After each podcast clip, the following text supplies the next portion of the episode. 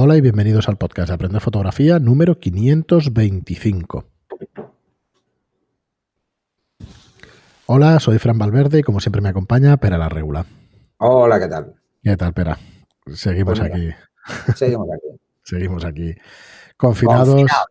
Confinados. y, y bueno, y seguimos con nuestra serie de, de repaso de fotógrafos, en este caso otro fotógrafo español, español un, un clásico como es Gabriel Cualladó, que nos quedamos con un titular, por avanzar un poquito, nos quedamos con un titular de una de las entrevistas que le hicieron o de uno de los artículos que hemos leído, que es Ga- Gabriel Cualladó, el aficionado que hizo cumbre.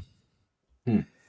Así que bueno, esto ya nos dice bastante de lo que, de lo que nos vamos a encontrar en su biografía. Que sepáis que este hombre falleció en, en 2003, el 30 de mayo de 2003, que nació en Masasan, Masanasa, Masanasa, perdón, en 1925. Y, bueno, que se aficionó a la fotografía, ¿no? Nació en Valencia, se fue para Madrid y se aficionó a la fotografía cuando nace su primer hijo. Sí, sí, sí, sí. Además, eh, es un fotógrafo que ha basado casi toda su, su, por decirlo de alguna forma, su portfolio en fotografías familiares, eh, o de conocidos, o amigos, o familia. Con lo que eh, es algo con lo que cualquier aficionado se puede sentir muy identificado. Y luego eh, te das cuenta de que está retratando la España de los años 50. hasta los años 70, más o menos, que es cuando más eh, le da ¿no? al tema. Sí, y ahí es donde, donde te das cuenta de que, de que muchas veces podemos estar descartando fotos familiares que van a tener un significado muy potente de aquí 20 años. Sí. No solo por, el- por el hecho de que, de que al, al propio fotografiado le puede hacer ilusión, sino porque además están retratando un momento concreto de esta historia. ¿eh? O sea, todas las fotografías que hagáis ahora en este periodo de, de cuarentena en casa por aburrimiento probablemente tengan un significado muy, muy potente dentro de un tiempo. Pues sí, sí, Así que guardarlas. os recomiendo que sigáis haciendo fotos, incluso en casa, a los hijos, a la mujer, a, bueno, al, marido o al revés. O sea, mm, hasta al gato, si pasa por ahí. De hecho, como Eh, decimos, es- este hombre se aficiona cuando tiene 25 años, cuando nace su primer hijo, y en una de las entrevistas que hemos leído, se compra una capta, ¿no? Una cámara por 90 pesetas.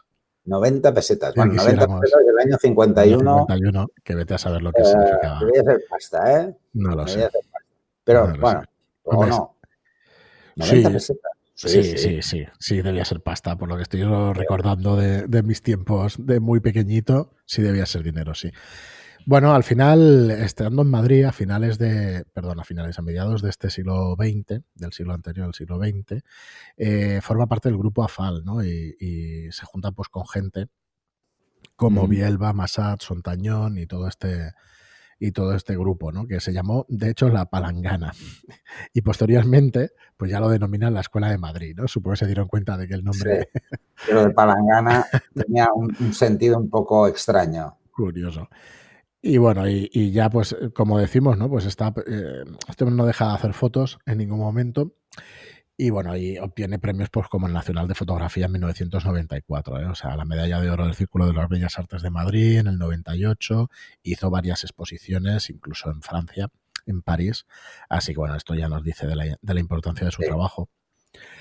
Vamos, espera, voy a poner a, a grabar el, a compartir pantalla por si nos podéis ver por YouTube, que podamos comen- comentar algo de su trabajo. Y nos vamos, eh, nos vamos aquí directamente pues, a las imágenes que nos salen. Nada más que hacemos una búsqueda de Gabriel Collado en, en Google y, y empezamos a ver el estilo que es clarísimo. Solo con quedarnos con estas, con estas fotos que nos aparecen en la búsqueda, pues eso. Fotografía, como veíamos en el anterior eh, fotógrafo Navia, costumbrista, pero como decían las entrevistas, que no salen de, de su familia, ni de su sociedad, ni de su círculo más cercano. No, no, no, no, no salen de ahí. Fotografía en Y blanco y negro. Es curioso. Es lo curioso porque además eh, te das cuenta de que, bueno, eh, que no hace falta a veces. ¿eh? Eh, evidentemente yo creo que, que la España de los años 50, bueno, esto lo pensamos ahora mirando retrospectivamente, ¿no?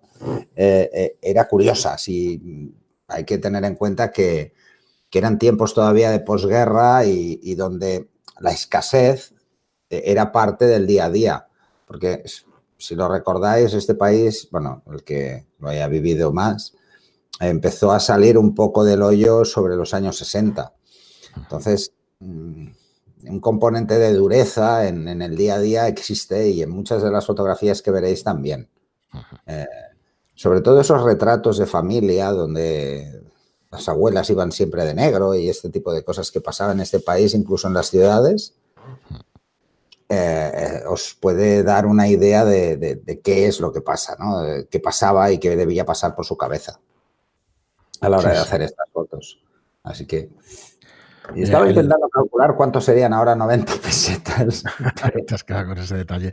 Oye, en, los 80, yo lo recuerdo, y en los 90, en todos los pueblos se seguía vistiendo de negro. Muchas de las personas mayores, ¿eh? pero muchas, muchas. O sea que sí, sí. Es una cosa que ha estado hasta hace bien poquito. Bueno, pues mm. vemos, eh, en estas fotografías sí encontramos blancos y negros, quiero decir, negros puros ¿eh? y blancos puros. Realmente sí sí tiene un estilo muy marcado, yo diría que hasta dramático en muchas de las, de las fotografías. Tengo muchas ganas de hacer un autorretrato como estas que hacen Stanley Kubrick, este hombre, el collado, siempre se retratan encima de una mesa con apoyados y tal, joder, y no, lo he intentado dos o tres veces, me ha salido un churro bastante importante y hay que seguir, habrá que seguir probando. Pero al final tienes que pensar en la luz, fíjate que le entra lateral, no sé, estoy ahora enseñando una foto de él de autorretrato y eso, y, al final estas fotos que parecen casuales, pues hombre, te pones como te tienes que poner. Sí. Con la luz y con todo. Así que Alberto García Lix tiene un montón de autorretratos, que además me maravilla el tema, claro, cómo tienes que controlar el tema del enfoque, tienes que saber exactamente la distancia y hacerlo perfecto. Nadie sabe las pruebas que habrán hecho, pero seguro que menos de las que podemos hacer cualquiera de nosotros.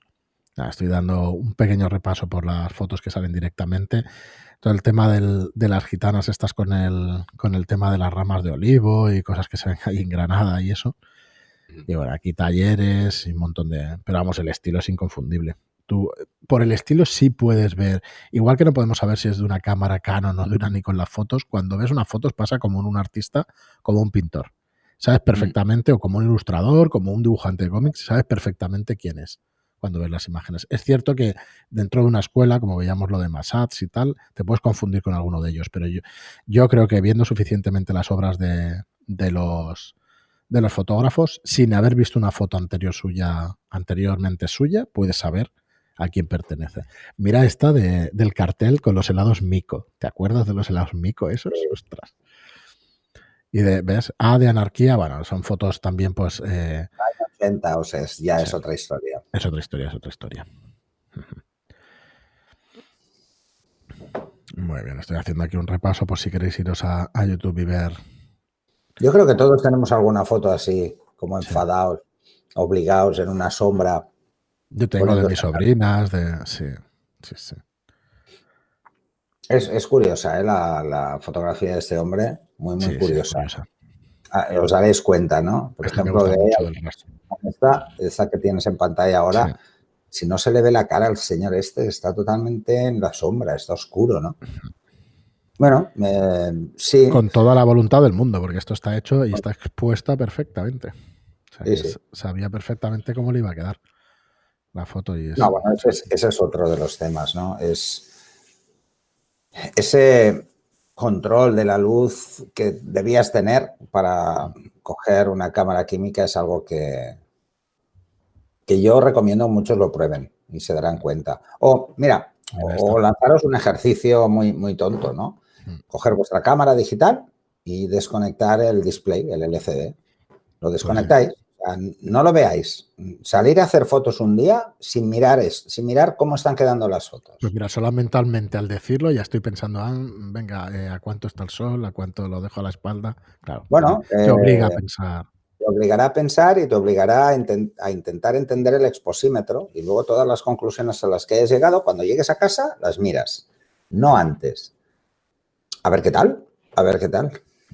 Mm, probablemente eh, ya lo lleváis más en la cabeza, el, qué estáis haciendo, aunque no tengáis clara la explicación, pero os puede servir un poco para entender mm, cómo descubríamos la fotografía nosotros, cuando empezamos, los que somos más mayores en químico, eh, y era que bueno, tú hacías las fotos, no veías ninguna, pero es que tampoco las podías ver cuando llegabas a casa, a no ser que tuvieses un laboratorio en casa, ¿eh? sino que te tenías que esperar un par o tres de días a que las tuvieran y las veías en papel, no las veías en una pantalla.